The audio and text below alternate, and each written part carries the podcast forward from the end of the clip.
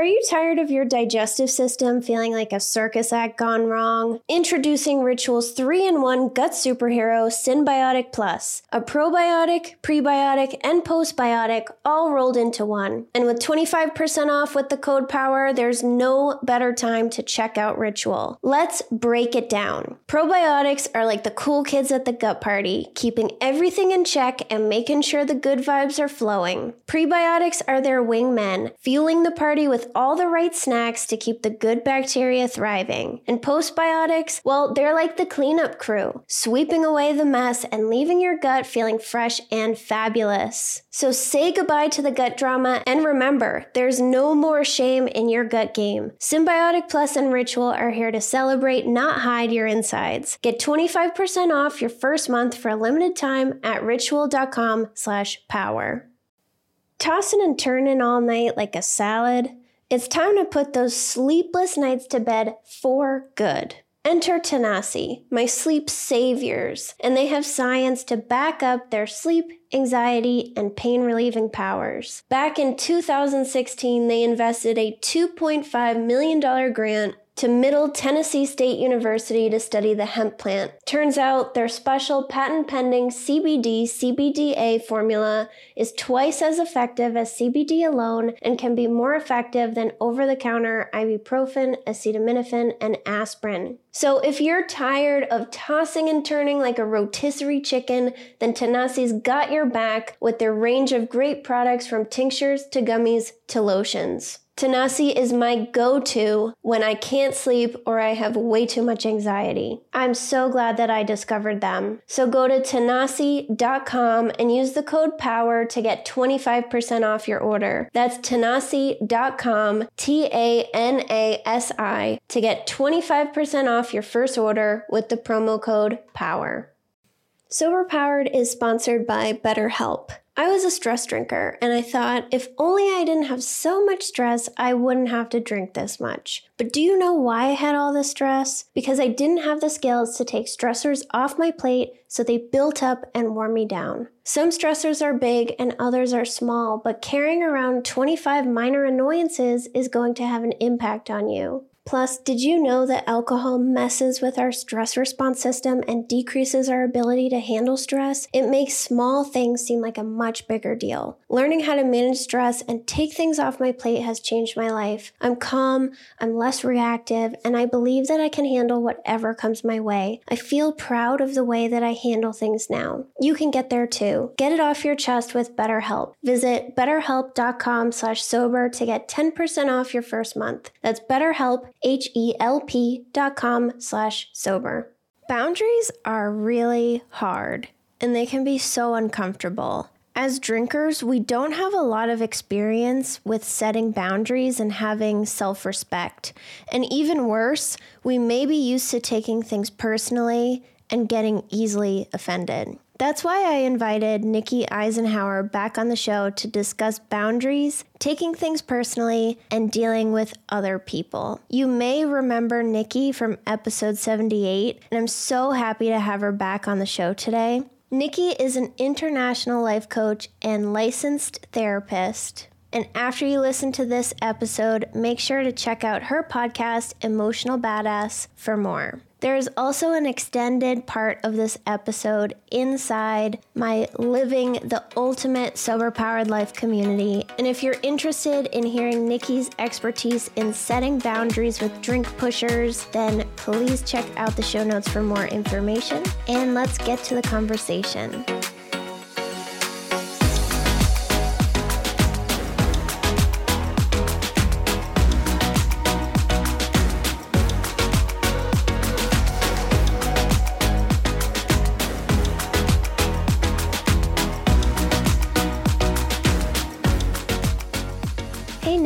Welcome back to the podcast. I'm so glad that you came back to talk to us again. Woohoo! I'm glad to be here. Thank you for having me back. Of course. So, I wanted to talk to you about boundaries because that's something that you are really good at, and I am not. So, I wanted to have a boundary expert on the show. So, you teach about boundaries every year in October, but what was it that made you so passionate about them or made you realize that you're really good at teaching them? because I struggled so much to have them. And, you know, my joke is that I've had more therapy than anybody in the world uh, on both sides of the chair. So, bef- way before I was a counselor and went through my education, I have been seeing counselors since I was a child and all of my adult life. And I think when it comes to boundaries, there's not a lot of clarity. There's a lot of you should have them, go get some, do them, they're good for you. But most people don't know what the hell they are. And we have so much confusion around it, even in the therapeutic space. And for me, it has been a lifetime, I'm in my 40s now, of really breaking down well, what is my struggle? Why can't I do them? And it's not just a boundary that we need. We need the emotional process behind the boundary to give us permission to even try to have boundaries. Currently, now there's so much online that I see that frankly wouldn't help me with boundaries. People teaching boundaries things that to me really miss the point. Um, a lot of people tend to come to my work thinking that a boundary is shaking a finger at somebody and going, hey, this is the line and you shouldn't cross it. And I certainly tried that with my super dysfunctional family. It's like, hey, this is going to be my line. And they'd look right at me, you know, emotionally, metaphorically, and just step over it like, yeah, now you, what are you going to do now? And I think that's when a lot of people panic. They've shut down. It's depressing to put energy and effort, even in mind, to what boundary you need, and then try awkwardly to set it and then have it absolutely blow up and fail in front of your face. I mean, how demotivating. So I was very frustrated, even with good therapists that I've had, very frustrated. Like, what do you mean? I just have a bound. How do you just tell somebody, here's the line when they give you the finger and step over it? How do you work with that? And I think that's the very spot where I come in with my work to help people break down what a boundary actually is.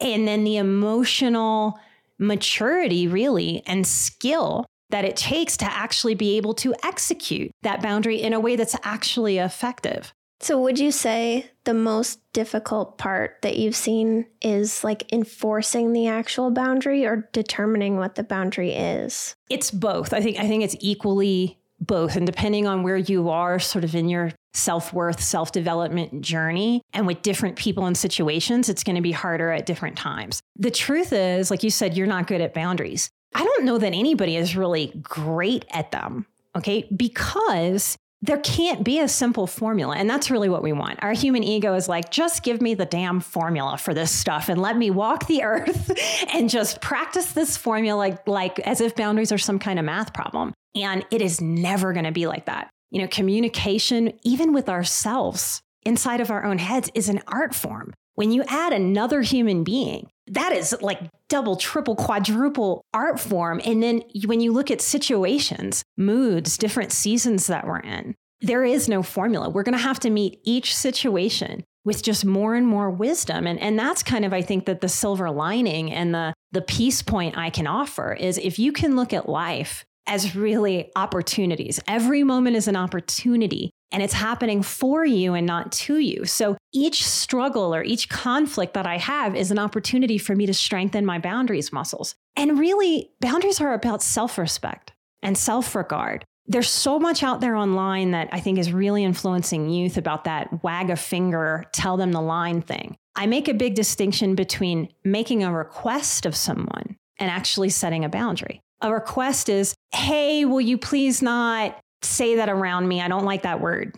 You can make that request and someone can honor that request or give you the finger and not honor that request at all. And you have to be able to know that. And I think when we go, they're not taking my boundary, they're not, it's not working, we sort of panic instead of really understanding, all right, we're going to make some requests. And we, and we start with making requests of people. When people don't want to honor those requests or meet us halfway for whatever reason, ignorance, immaturity, dysfunction, they don't have the bandwidth, they don't get it. You know, as deep people, we tend to really project our depth onto other people and are very confused when other people don't meet us in that depth. And that's kind of like taking my American blow dryer to the UK and trying to jam it in the socket. Like it just doesn't plug in. It's not going to work that way. And as deep people, we tend to not know that until we painfully learn those lessons of, I can't plug in here. And so, for lots of reasons, people might not meet us in our request. They might be going through a selfish season in a dysfunctional way and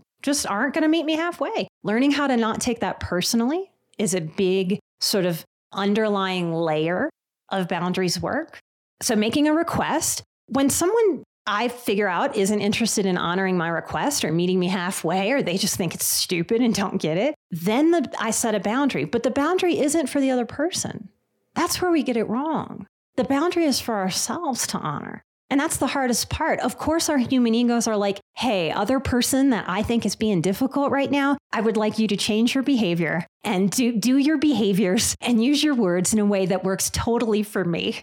Gee, why doesn't that work very well with people? Well, other people are living their own existence, their own life, and they frankly are barely getting by in their own life. So the energy that it takes to keep meeting people and in this sort of language policing is big right now, you know, it's just an exhaustion of our energy. So if we can understand other people are just living their life and I have to set the boundaries that I need for me. I've got a girlfriend who's got a real old school Southern father in law sweet guy, good guy. He'd say racist things around her small kids. And she really put her foot down and said, No, you're not allowed to do those things. Well, he stubbornly kept doing it. So you can't control someone like that. You have absolutely no control. It's also why part of what I teach in general, if you listen to Emotional Badass, is that we are our own authority figures. We have absolutely no authority over anybody else. If you're a parent, you have some authority over your kid, but if you've ever been in a power struggle with a toddler, you know that that's kind of limited too. They have quite a lot of power. You know, so we have to kind of learn with our boundaries work that this isn't about engaging a power struggle with another person. It's about really seeing where is my side of the street? Where is your side of the street? And what do I need to do to keep my side of the street clean?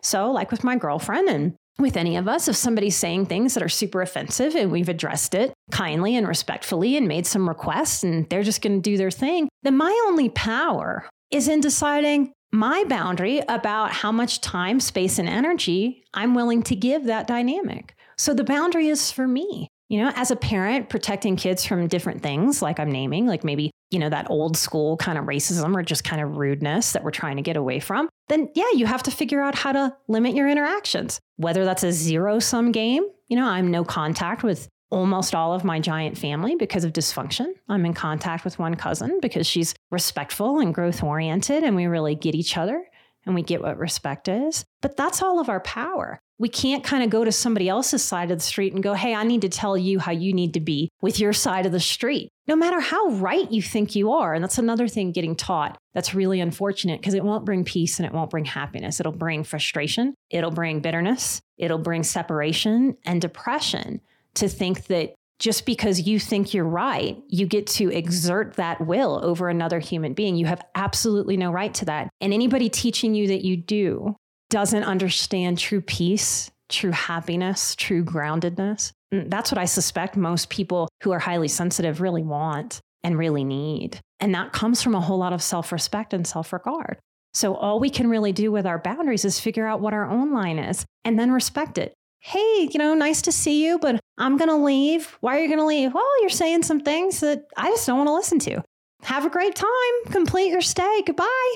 And that's a way to start behaviorally respecting ourselves and teaching other people what our limits are. With people that are willing to learn and grow and evolve alongside of us and with us, someone who very much values me will temper themselves the next time we're together if they want to spend more time with me.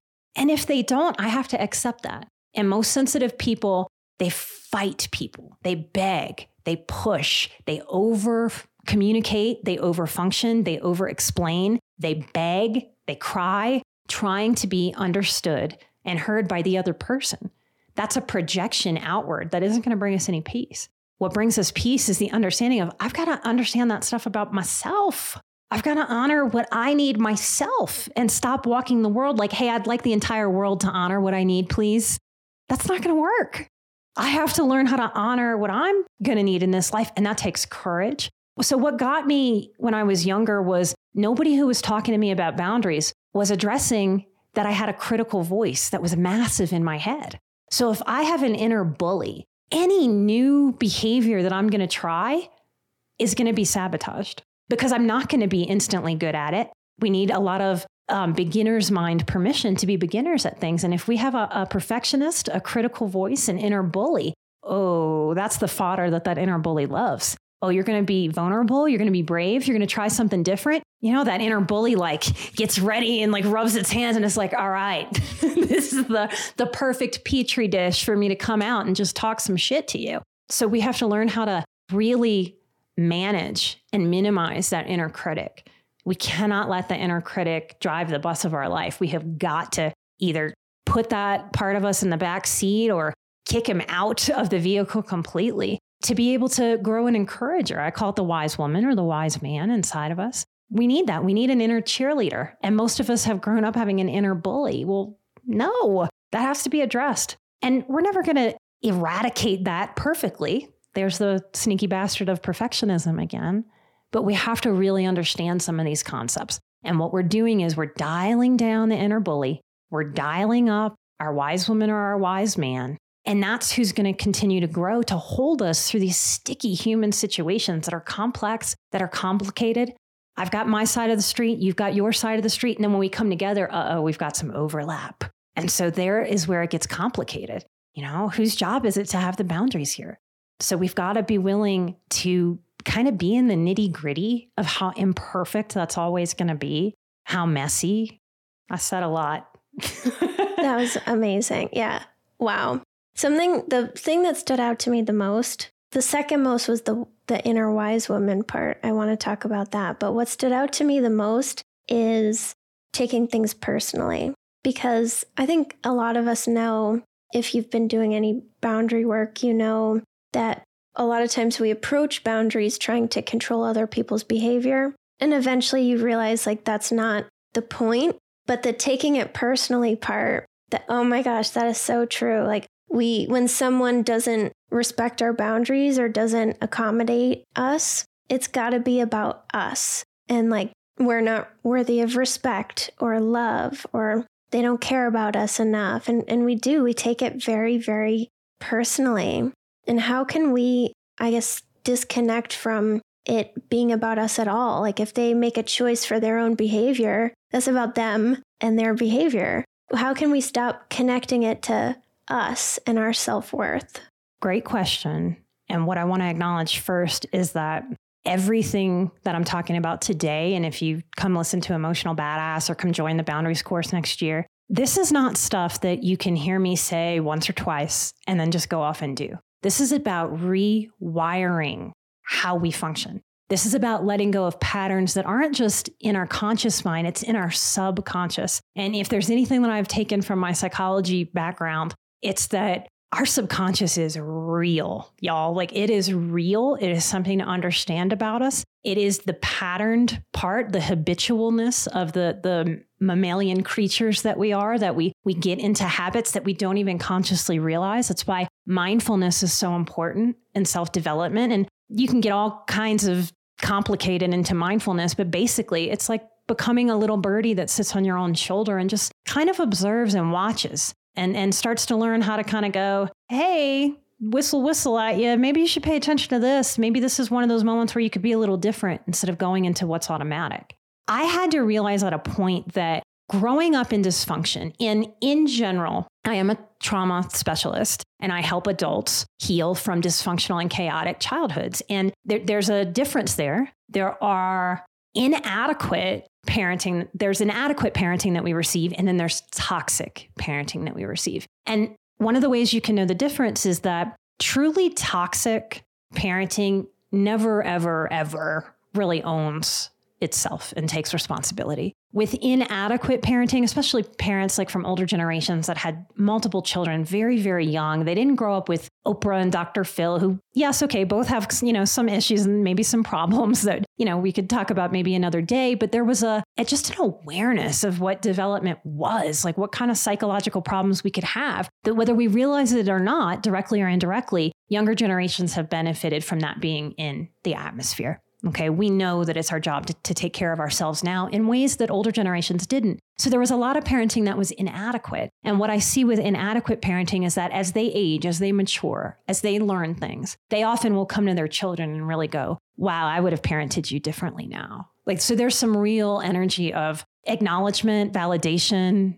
There's, there's more vibes of potential reparative closeness that just is not available in truly toxic family systems. And I come from a very toxic family system. So part of what I had to do to get to a place of not taking things personally was I had to be really pissed off about that. And I had to allow myself to go through the process of that making absolutely no sense to me. It did not make sense to me that someone could personally look at me, give me the emotional finger. I was supposed to not take that personally. Fuck that. This other person is in bad behavior and this is my responsibility. No. I mean, I fought this inside of myself and in the world. And the truth is, if I could go back in time and talk to myself from that age, I would sit myself down and go, listen, be pissed about this, but get it out of your freaking system and just lean into this work because all you're going to do if you continue to like sort of feed this anger and this bitterness and this resentment that how dare I have to do this work when they're being an asshole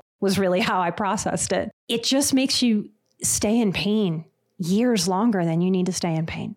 So letting go, also a very important part of all of this work. We can't not take things personally if we don't know how to let things go. Our human ego bristles.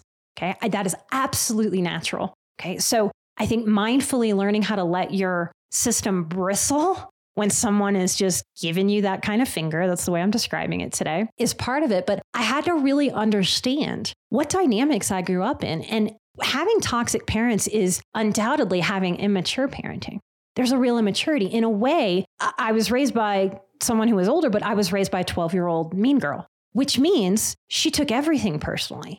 If the weather wasn't what she wanted it to be, she took that personally, like the weather systems were trying to shit on her life. So I had to really understand oh, part of why this is so hard for me is because I grew up in a culture where most people go out of their way to take everything personally. How unfortunate about our American, I'm from the South, I'm from New Orleans. How unfortunate that that is a big part of our familial or American culture in some ways. So I think it takes being able to understand that and see that. And I, I very much believe that if you grew up with more mature parenting, you will probably have an easier, that doesn't mean easy, but easier time learning how to not take things personally because you were just around the vibes of more maturity. And maturity helps us know that other people are just in their world and we don't have to take it personally. So I think we have to go through the process of being angry at that, being mad that we have to do the work that we see that other people are just making our lives harder by not meeting us halfway. How dare they? We have to work through that anger to kind of clear it out to be able to sit with, okay, I've got to do this for me. Not taking things personally is freedom, it's peace, it's ease. One of my phrases to help us understand the vibe that we're going for when we're not taking things personally is giving grace. In healing and development, especially if we have an inner bully, we haven't given ourselves grace. We've given ourselves the hardest time possible consistently. So it's very oppositional to try to balance and get to a middle ground instead of so critical we can't really function we want to get to a place where we soften if the other side of that pendulum is giving grace. That doesn't mean letting ourselves or anybody else off the hook. It doesn't mean not taking responsibility. It means giving grace for how freaking messy and confusing it is to be a fucking human being. That gets no instruction manual. In fact, we get more examples of how not to be, what not to do, than we do of good examples. I mean, and that's really part of why I did a podcast. I realized we need examples of people really working through this shit so that we can connect with people who are really working through this stuff. So, giving grace when someone is just absolutely rude to you, absolutely rude, sounds like I get to be annoyed for a minute. I get to acknowledge my feeling. Healing is not about denying being an emotional being, it's about being able to feel the feeling and then move through it and not let it lock you down, make you stuck. So I acknowledge to myself, that is not what I wanted to hear. And this is making me angry because now I have more work to do to give grace. And I take a deep breath and I just feel that for sometimes seconds now. You know, when I was first starting this, it might be hours, it might be days, depending on the situation. It could be longer than that, it could be weeks. But the more you practice this, the faster you'll flow through it and shift. And that's beautiful and that's amazing. And my hope for anybody listening to me, your show, anybody else on our network is that they get to more and more ease because you feel so proud of yourself. It's such a self worth builder to be able to bring ease. And one of the truths as I see the world is that external life is, I don't expect it to ever get easier on me or anybody else. The ease that's available is within me. Life's always going to throw waves of more bullshit, taxes, stress, who knows what. I mean, my goodness, we had the pandemic a couple years ago, right? None of us could have prepped for that or planned for that or known what to do with that. So I have no expectation anymore that life's going to get easier. I'm going to be easier with me. And I'm going to be easier with these things that life throws at me. I'm going to be easier with the ways other people may not be self developing and evolving. And I'm going to give grace to how different we are. And that's something that's being lost in our American culture. We learn so much from people who are different than us. And we, there's so much to learn, so much wisdom, so much growth inside of us and together by being with people who are very, very different instead of shaming and blocking difference. So giving grace sounds like this other person is just in their humanity and I'm not going to take it personally for me and for them. Because when we take it personally, what happens? We start this story in our head. Fuck them. They don't care about me. Nobody cares about me. I know me. the story. Right? Nobody listens to me. Why do I even try this shit? God. Ugh. And we just kind of. I'm the worst. right, right. I'm the worst. Like, this is never going to work. Why do I even try? Like, we just, it's like the shit show story, right? That we just, of everything being desperately awful. And that's just not the truth of things. Mindset is very, very powerful. And embracing a not taking things personally mindset is one of the wisest things I believe that we can do. So we give grace for our own peace of mind. Um, I say that that in self development we are learning to embrace our own humanity, and it's inside out work. The more that we lower the volume on that inner critic and inner bully, and dial up the wise woman and the wise man inside of us, we feel more grace. And from giving ourselves more grace, we then have more grace to give outwardly. And when we're hard on ourselves, guess what? It's going to be inside out work. We're going to be hard on other people, especially when we have very high integrity, which Jill, I know you do, to have, just like I do, um, very high standards, very ambitious, very easy to slip into projecting that expectation on other people. So there's an allowing of, okay, this is who I am. I have a standard that might be way up here, and that may be higher than what other people want or are interested in. But I don't do myself or anybody else any favors by expecting everybody else to have the same standards that I do. So I'm allowing my own humanity because my standards seem absolutely ridiculous and absurd to other people. So allowing that and allowing other people to be where they are. That also keeps me in respect of my own precious energy as a highly sensitive person. My younger self would try to beat in messages emotionally to people if I just said the right words. Because, uh, man, I can be persuasive. So if I can just say the right words, I can make this person get it. And there's such a peace and a freedom in realizing A, everybody doesn't want to get it, they're not interested. And B, they might not have the same ingredients that I have to see the world or see my position. So I'm just allowing them. You know, we know that people have different sights.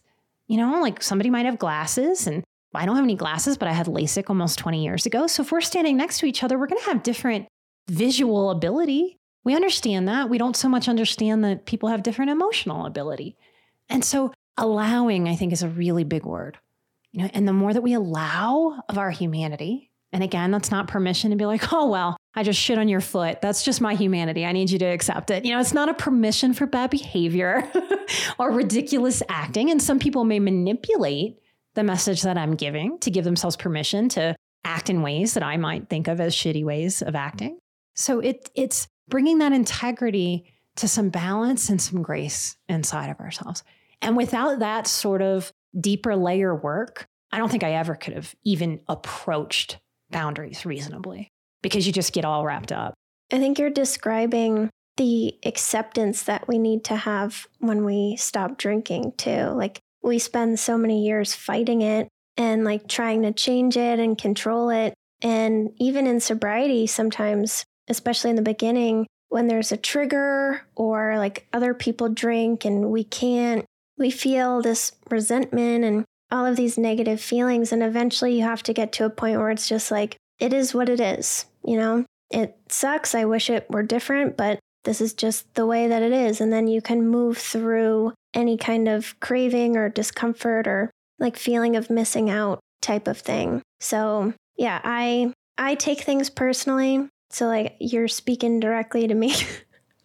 I'm much better, but I think my biggest one and this is a trigger for me too. So I'm curious if you think like taking things personally overlaps with triggers, but my big one right now is when I detect someone doesn't respect me then I get I get very upset, but I also take the action really personally. And maybe the action had nothing to do with whether or not they respect me. Maybe that's just what they think is appropriate or they're not really thinking very much about me at all. They got their own stuff going on, but I will add a lot more meaning to it and then take it really personally because of the meaning that I assigned to what they did, which probably isn't even accurate 100% of the time. Yeah, I think one of the sort of um, maybe like dirty secrets of our psychology is that when we have so much practice over a lifetime, basically relating to people and practicing feeling hurt, that is a sneaky bastard of a pattern. When I start my boundaries course each year, one of the things that I say is this is two way work. And most people come to boundaries work wanting to boundary out other people's bad behavior. What I encourage is this is about receiving boundaries too. And the truth is, we have very, very little experience in the human condition right now with receiving boundaries with grace. And the truth of our, of our humanness, of our, of our human ego, is that if we ask a question or if we want to do something, there is not one of us on earth that likes hearing no. We we never will hear a no and be like awesome like unless it's something we really don't want to do and we're like uh do you want to do this? That's the only time we hear somebody go no and go oh good now i don't have to do this thing. But if we genuinely want something to happen or think it's right and invite somebody to it and they're like no i don't want to do that we don't have practice with that and i don't think we're doing a good job teaching our children and I do work with the inner child. So it's our job to teach our inner child that it's totally okay to receive a no totally okay to receive a no. One of the most powerful things I saw maybe 10 years ago was I was at a business workshop and a woman was running it, and somebody asked, Hey, like you mentioned some kind of asset or some kind of tool. Can I have that? And it was a free workshop. And obviously, she's promoting her paid stuff. Like you give some things for free and then no if you want more. And she looked at all the women in there and she just went, No. And then she just looked at everyone and you could see the women squirming and getting uncomfortable. And I think, particularly as women, we have more discomfort with that. It's in part why sometimes men are much easier for me because they, they have a directness that I women, we think like a web. And that goes back to caveman days. You know, the men went out, they hunted the meat, they were the protectors. It's a linear, it's, it's a simple, almost like put blinders on and go out and do that thing. So they have a lot of strength in kind of linearly thinking. We as women, we tended the fire, watched for predators, tended the babies, gathered berries. And so our, our brains really develop more like a web. You know, little side note, that's often what an argument is between a man and a woman. Because often the underlying argument is a man going, I just thought in this singular lin- linear way. And the woman's like, Why didn't you think in this webby way? Why didn't you see all these other things? So we can avoid a lot of conflict in our male female relationships by understanding and not making either way wrong, but understanding how to communicate better. Hey, I see all of this, and I think you just saw this one way of being. I would like you to take a step back and see all these other things and invite the men in our life to see more clearly. And women, when we get all discombobulated and overthinking and trying to go in 12 directions at once, sometimes I take a deep breath and go, how would a man, how do I think a man would process this? and they'd go, I want to do this. And then they'd do it. All right. And I lean into that linear way of thinking. So when we understand this, we don't have to make either way bad or wrong or better or worse. It's just understanding that in, in different scenarios, that's beneficial. And so we can lean into those different ways of being. Oh, I kind of lost where I was going. All right. Ask me a question, lady. no, that was a good one. I will do that a lot with work. And I think, like, because I just said I take things personally sometimes. And I worry that people don't respect me or whatever. And then I think, like, okay, maybe that's all accurate. But how would a man respond to this email? and then I write out my like emo, you know, passive aggressive, like, but bunch of exclamation points and and like so much so that I seem friendly and nice. The fluff. you fluff it. So much fluff. And then like I'll comb through it with my what I think a man would do. And I remove all of that and just try to make it a regular email. So sometimes emails for me can be really hard, but yeah, I think understanding that people think differently and it's okay. And boundaries don't mean that everyone has to be like you. It just means we all have to learn how to work together and communicate. Yes, yes. And this is an inside out work too. And so when we move through the world and someone says no, well, that's where I was going with this. That lady at the workshop said no. And then she looked at all the women and she said, if that's uncomfortable for you, because no, that's a price point that you have to kind of buy into for me to give you that tool. And she was talking to female entrepreneurs and she said, if you are uncomfortable with just a clear and direct no, you're going to have a real hard time. And she advised for people to get really comfortable with that. So, this boundaries work, when you really step back and understand what it is, it's not just giving the boundary, it's receiving it. And so, we can practice that. And anything that we practice, we get stronger at. So, the next time somebody tells you no, just kind of practice. And it's okay to pretend. There's a lot of fake it till you make it. Like that's an aa saying right? It's like you can you can kind of fake it. You're helping work your system into the okayness the permission of receiving no and not taking it personally. And our inner child looks up at us like typically we would get very offended right now and be very upset. Is that what we're doing right now? And it's like no sweet inner child. Wise woman me is going to just receive this with grace and ease. They said no. They have every right to say no so, as a society, like if I could control everything in the universe, I'd snap my fingers and we would automatically all have more ease with just simple yes and no and letting go of the exhaustion of going through all the fluff. And that, that's a very important personal responsibility point because a lot of highly sensitive people are like, gosh, everybody else in the world is exhausting me. No, you're exhausting yourself with all the fluff. You have every right to just be like, no, I don't want to do that. And nothing is mean about that. Can you hear it? No, I don't want to do that thing, or I'm going to pass on that. Thank you for inviting me, but I need some alone time this weekend. I, I often tell people I, I've had enough peopling for this week, so I'm just going to go take my private time because I'm an introvert.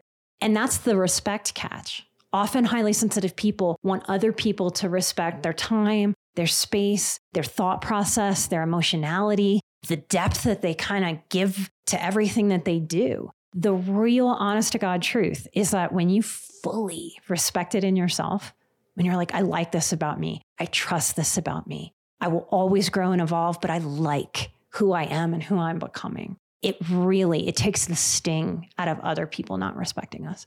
I feel it like being a, a counselor, like all these years. Sometimes I meet somebody in my personal life and they're like, ah, counseling doesn't work.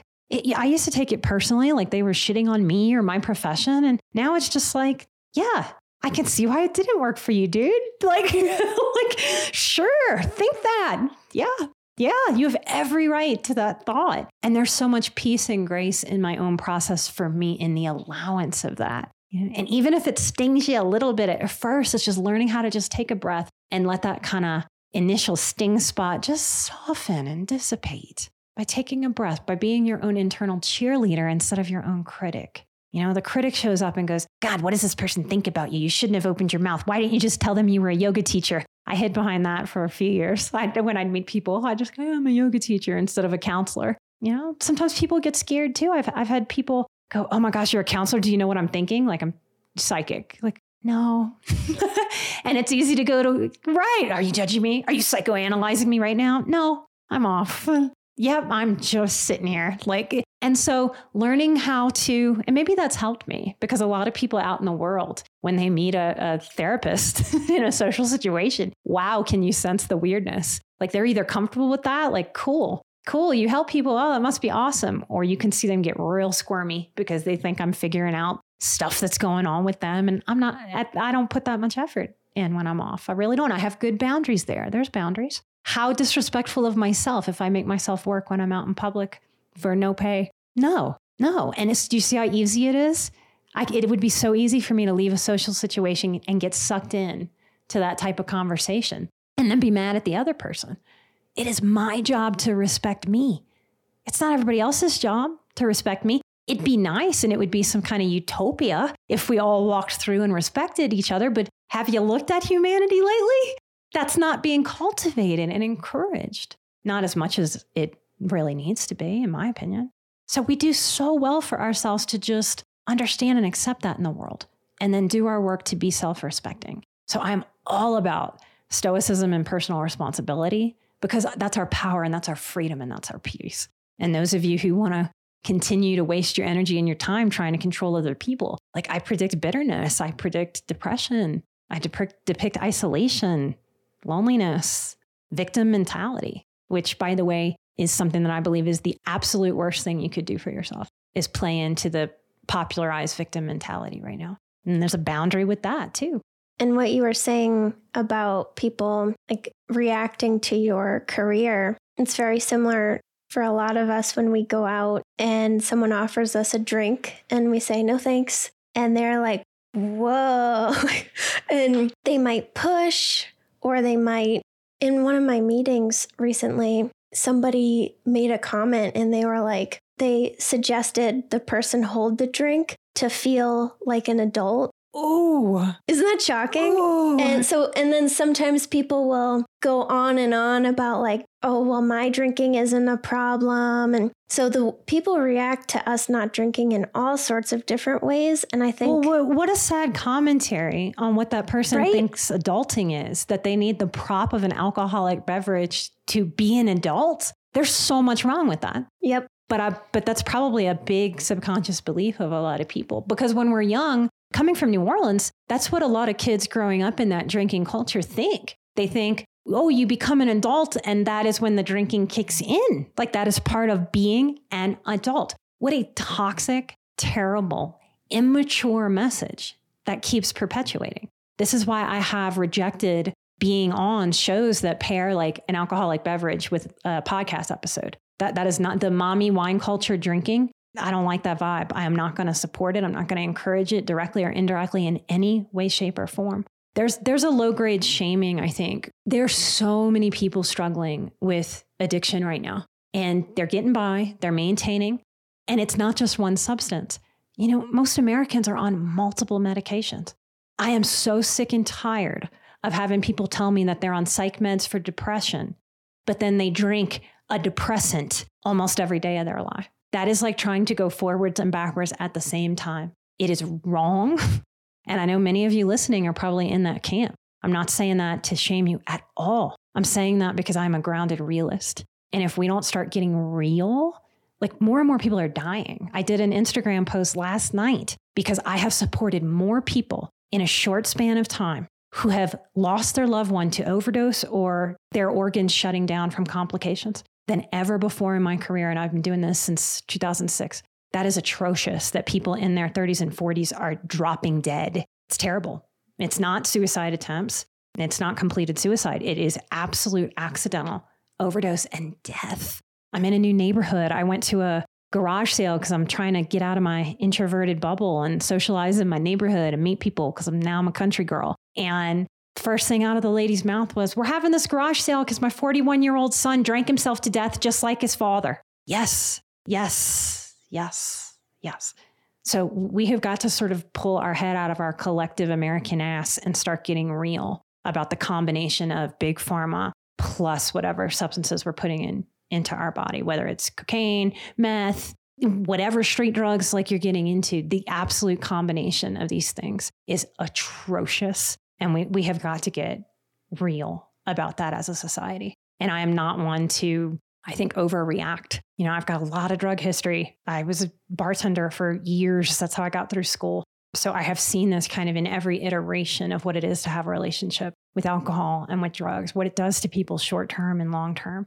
And it just robs your quality of life. This idea that you deserve a drink is so wrong. You deserve clarity you deserve a body that isn't inflamed and trying to eliminate a toxin out of it while it lives. You know, you deserve that kind of self-respect and self-love. And it's so popularized right now. Like even even in my yoga circles, you know, I was disgusted in Houston with some of my yoga teachers. They started pairing alcohol with yoga classes. I was like, "What the fuck are y'all doing?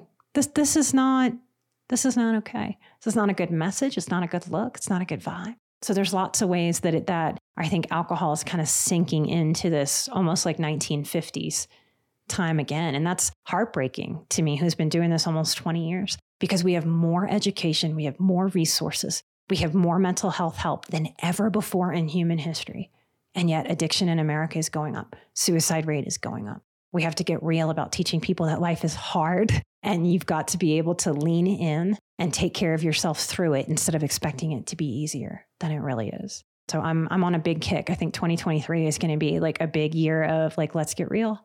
Like let's get really really real because as dramatic as it sounds, our, our lives depend on it, especially if you're parenting small children. Their development depends on it. And it's the truth. And if you're seeing a counselor and they're not confronting you that your drinking, your drug use has an effect on your children, then they're hiding from speaking that truth to you and helping you face the reality of that.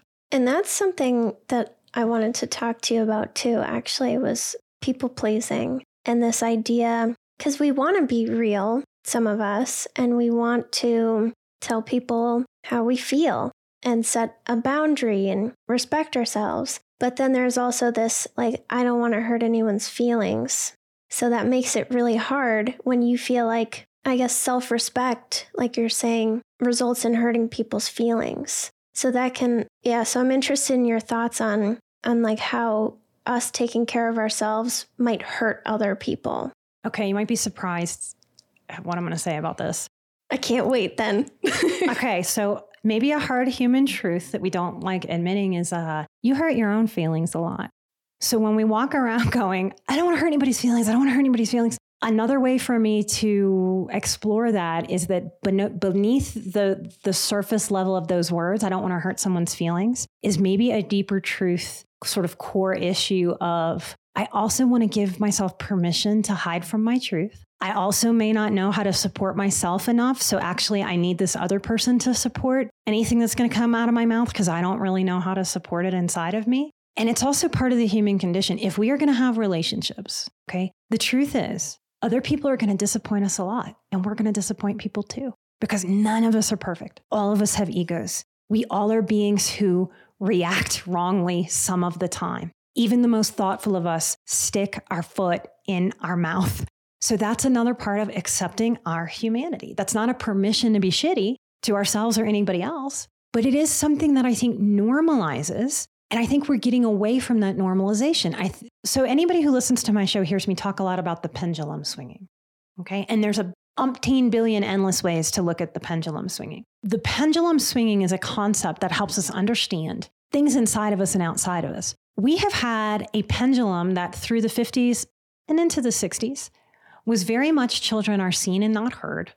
That was a time where a neighbor or an acquaintance could slap the hell out of your kid because they didn't like what they were doing. And the parent would l- immediately look at the kid like, What did you do to deserve that? Instead of, How dare you put your hands on my child? We were, none of our feelings, like from that era as human beings, were really explored or talked to. Parenting was go outside and play. I'll see you in six to 12 hours.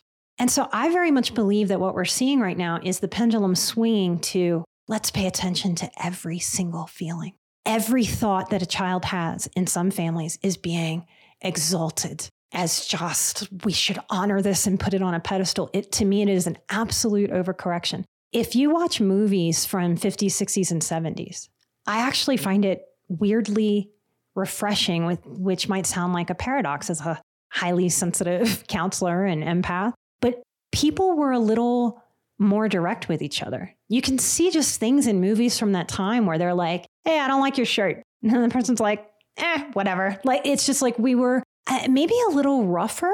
Okay. And this sort of placating to every feeling. I tell sensitive people a lot, you are not delicate. And if you're playing into, I'm so delicate, I can't handle things, you're playing into drama, you're lying to yourself, you're playing weak and you're playing small. How is that going to honor your life? So, with all the love in the world, stop it. Stop, stop playing into being delicate. It won't serve you, it won't serve your children. You are strong. We are resilient creatures. So when we look at all of that, there becomes more of a reasonable instead of a utopian idealist groundedness around relating to each other. We have to stop acting like telling somebody something that they don't want to hear is the same as punching them in the face or hitting them with our car. And as sensitive people, it's kind of what we do. We're like, oh God, I don't want to hurt their feelings. They're not going to melt into the ground. That's how it feels. That is how it feels, right? So we have to stop lying to ourselves and sort of building it up, you know, as this big giant thing. It's like, how often are your feelings hurt by other people? Lots. It, it, so we have to stop sort of idealizing how relating to other humans are going to be. Like, if you and I have a long enough relationship, undoubtedly, I'm going to say something stupid at some point. Like, undoubtedly, I'm going to not catch that I hurt your feelings or even doing this work that I do, it is inevitable. If someone works with me long enough, I'm going to say something that they don't like, that we disagree with. Like it, that is, we've got to start normalizing that again. So I think we're operating, I think there's, that's another place where the perfectionist becomes sneaky bastard because doesn't that, there's nothing that sounds wrong about that. Well, I'm concerned about somebody else's feelings. Aren't I supposed to be, Nikki? well, yes, but in balance, not in an extreme and not with an ideal. And we learn what I call art form of communication as we go. You know, earlier in some of my no saying or boundary setting for myself or communicating through conflict, you know, I was rougher. I was because my pendulum would swing from being a people pleasing doormat that shut up and took it all always. And when we correct, we correct a lot like sports. It's like if I'm trying to throw a basketball right down the center and it goes left, the next time I throw it, I'm likely to go right because it's natural to overcorrect as I oochie scooch towards the center to be able to go midline. We have to understand that that's our psychological process too. That's our emotional growth work too. So if you've been kind of a lifelong shut up, eat it, say yes, codependent people pleaser, and then you, you're all of a sudden, especially with someone who has known you to be that way, all of a sudden you're going to say no. When they know you to always be a drinker, and all of a sudden you go, Yeah, I'm going to pass on a drink today. No, thank you. Most people in the world don't go, Okay, cool. right. Yeah, I heard you. I heard your no loud and clear, and I shall respect it. Like that's generally not how the average person interacts they tend to come with a message, whether it's drinking or anything else, and go, Are you sure? Why? But this isn't who I've known you to be. This is making me feel awkward because you're changing right in front of my eyes and I'm not changing anything. So psychologically, there's a response of, I feel very uncomfortable because you're obviously changing and growing. You're changing something, and I'm not doing shit but drinking another drink. So I feel a little uncomfortable with you being different around me. So we have to understand that. We have to accept it. We have to stop interpreting that response as I'm doing something wrong because they had that response. We have to learn how to be our own cheerleader in that moment to go, yeah, this is hard for maybe Charlie over here. Charlie wants me to be same old, same old, and I'm changing right in front of Charlie. That is hard for Charlie. So we learn to give grace and compassion to ourselves and to them. And so that's part of why I, I did a podcast because this is, you cannot read one book on boundaries or self worth and get this shit you have to really, it's like learning another language. And you wouldn't expect yourself to listen to the freaking Rosetta Stone for, you know, two weeks and be fluent. You wouldn't. Healthiness is really like learning a new language, especially if you come from a toxic system like I did, especially if you come from inadequacy, because we are fluent in dysfunction. We are fluent in taking it personally. We are fluent in people pleasing and codependency. We're not fluent in self respect and self regard. And we're not fluent in being a realist. Our expectations are really out of whack. And the internet has made that so much worse because there's an idealism when we're young. You know, I fell into it too. There's no way we can't grow up without going through that idealism of adolescence and our 20s where we think we know the stuff and we think the people that are older than us are just full of shit and dense and old. And we have we have to do better than that. We have to let the youth go through their developing we get to learn from our mistakes and grow. And that's how this work is going to be. Like, this is a whole language, and you can learn it. You absolutely can learn it, but it takes sort of marinating in it. And look, you could do boundaries exactly right, and you're still going to get pushback. There's no way to make everyone happy. There is no way to be in respect and regard of what you need in this life and have everybody in your world go, Good for you. I'm so happy. Go for it. That was uncomfortable for me, but I can support you. So we, we have to allow ourselves to sort of tangle up with people in that way. If you're in my house and have bad behavior, like if the rule, this isn't a rule in my house, but if the rule in my house is you come in and you take your shoes off and you don't want to do that, well, it's up to me to either let you in without your shoes or say, sorry, it's a requirement. So if you want to come in, them's the rules. And if you don't want to follow them, cool. Like, so it's learning to get away from that FU energy that I think most people have seen people draw a line or try to set a boundary with. There's, there's no fuck you about it. There's just, you have every right to make whatever choice you want. Hey, these are the choices you make if you want to come hang out with me. That's all. And the more that we practice that, the easier that is to do. Even when it's harder, there's an ease to it. I had someone recently tell me about some family members that were saying things that they didn't like. And this just made me think of that moment. And they thought that they should just be more compassionate. I just need to be more compassionate to this person. They don't know any better. it's not a big deal. Maybe I'm just like they're blaming themselves. And it made me think if someone came into my house and I wanted them to take their shoes off and they didn't, I think a lot of people would be like, oh, well, you know, that's just Joe. That's, that's how he acts. But the whole time he's in your house, you're staring at his shoes, getting all upset. We have to be truthful with yourself. The, the truth yeah. is, some people are very comfortable going, cool, dude, come in without your shoes then. And if they're really okay with that and can flex that way, then that's an honest thing to say.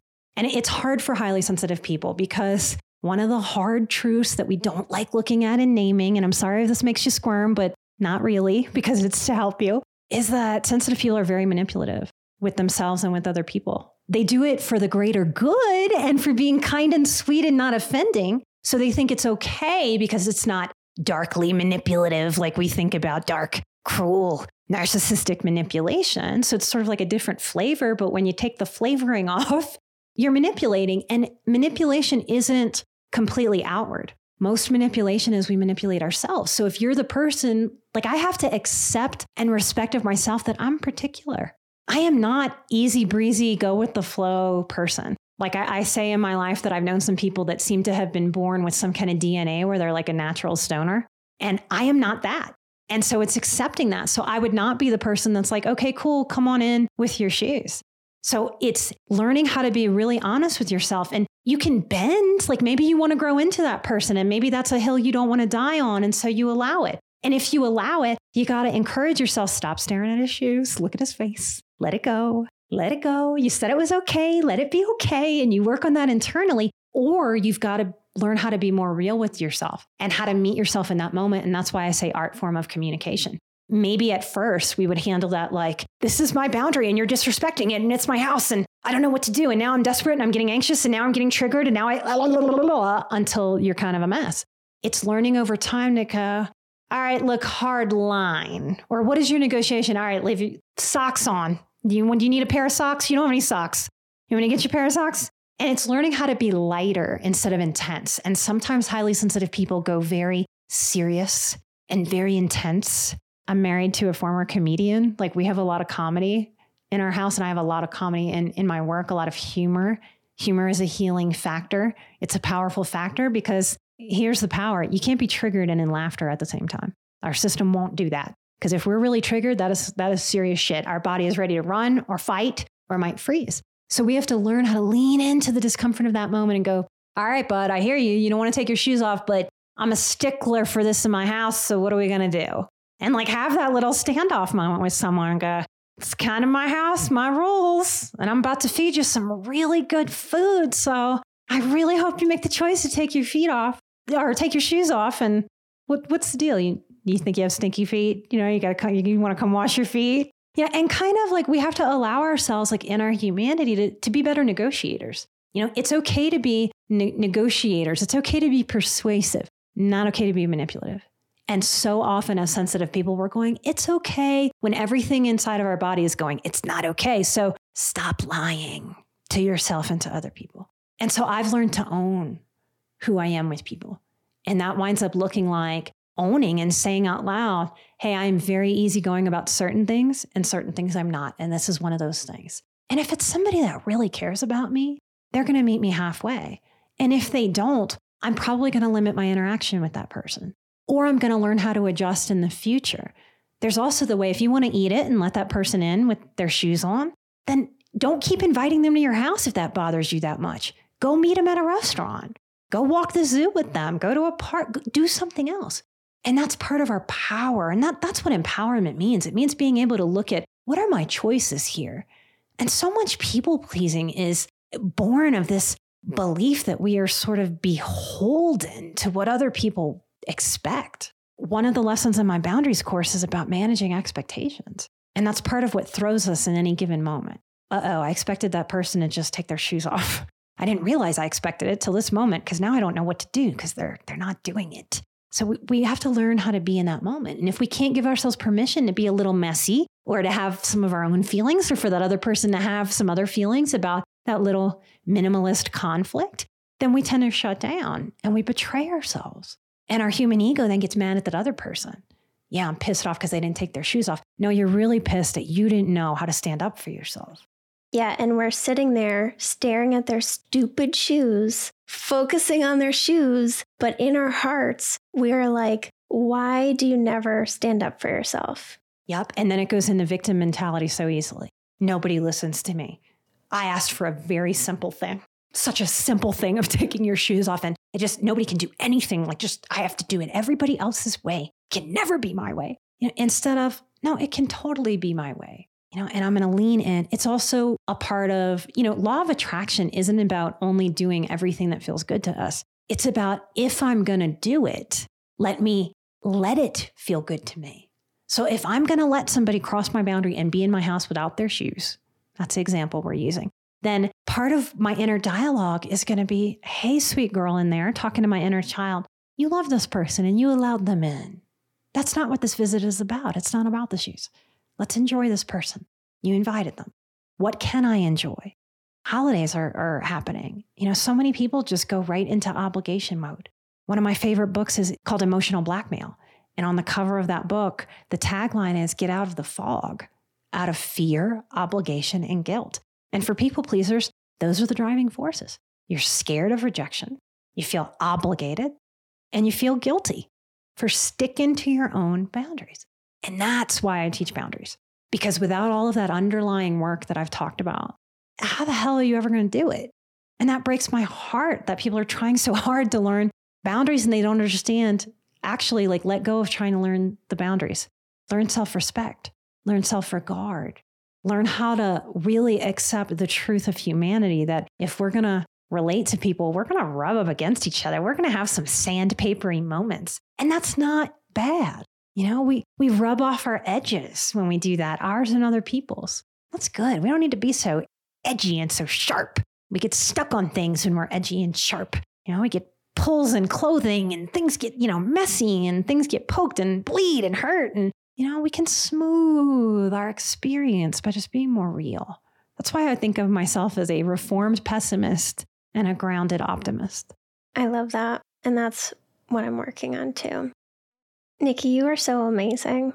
Thank you so much for coming on today and sharing with us. And I feel like I learned a lot about myself too that I need to reflect on. so I always appreciate talking to you. Where can we connect with your amazing work? Easiest is probably emotionalbadass.com. Uh, my coaching business is nikkieisenhauer.com, but my last name's hard to spell. So you can find me at Emotional Badass. And you can find me at Sober Powered. And I want to thank you too. I mean, you were part of my growth edge this year. It's not easy for me to trust other people and lean in and connect my work with other people. I've been burned in the past. So that's a vulnerability edge for me. And just because like I'm an expert in this type of thing, like this is the human condition, like I'm always going to be growing and evolving. And you have been part of that for me this year and broadening my circles and not doing so much of this alone. And that's risky and it's vulnerable and it's scared me at times. And you have held such a space of integrity. You have such a strong work ethic and such a strong commitment to just being a healthy person on the planet that's trying to do good work. And that does so much for me in ways that I'm not sure I've told you yet. So thank you. Thank you. Oh, you're going to make me cry. I feel like every time we talk, we always cry. it, it's one of my not so secret superpowers. Well, I will have links for all of that in the show notes. And guys, make sure you listen to Emotional Badass. It's one of my favorite shows. And thank you again for being here. You are so welcome anytime. Light and love to you and your beautiful audience. If you enjoyed this episode and want to hear Nikki's expertise on setting boundaries with drink pushers, then there is an extended portion of this episode inside my Living the Ultimate Sober Powered Life community. You can get more information about that in the show notes, and I will talk to you next week.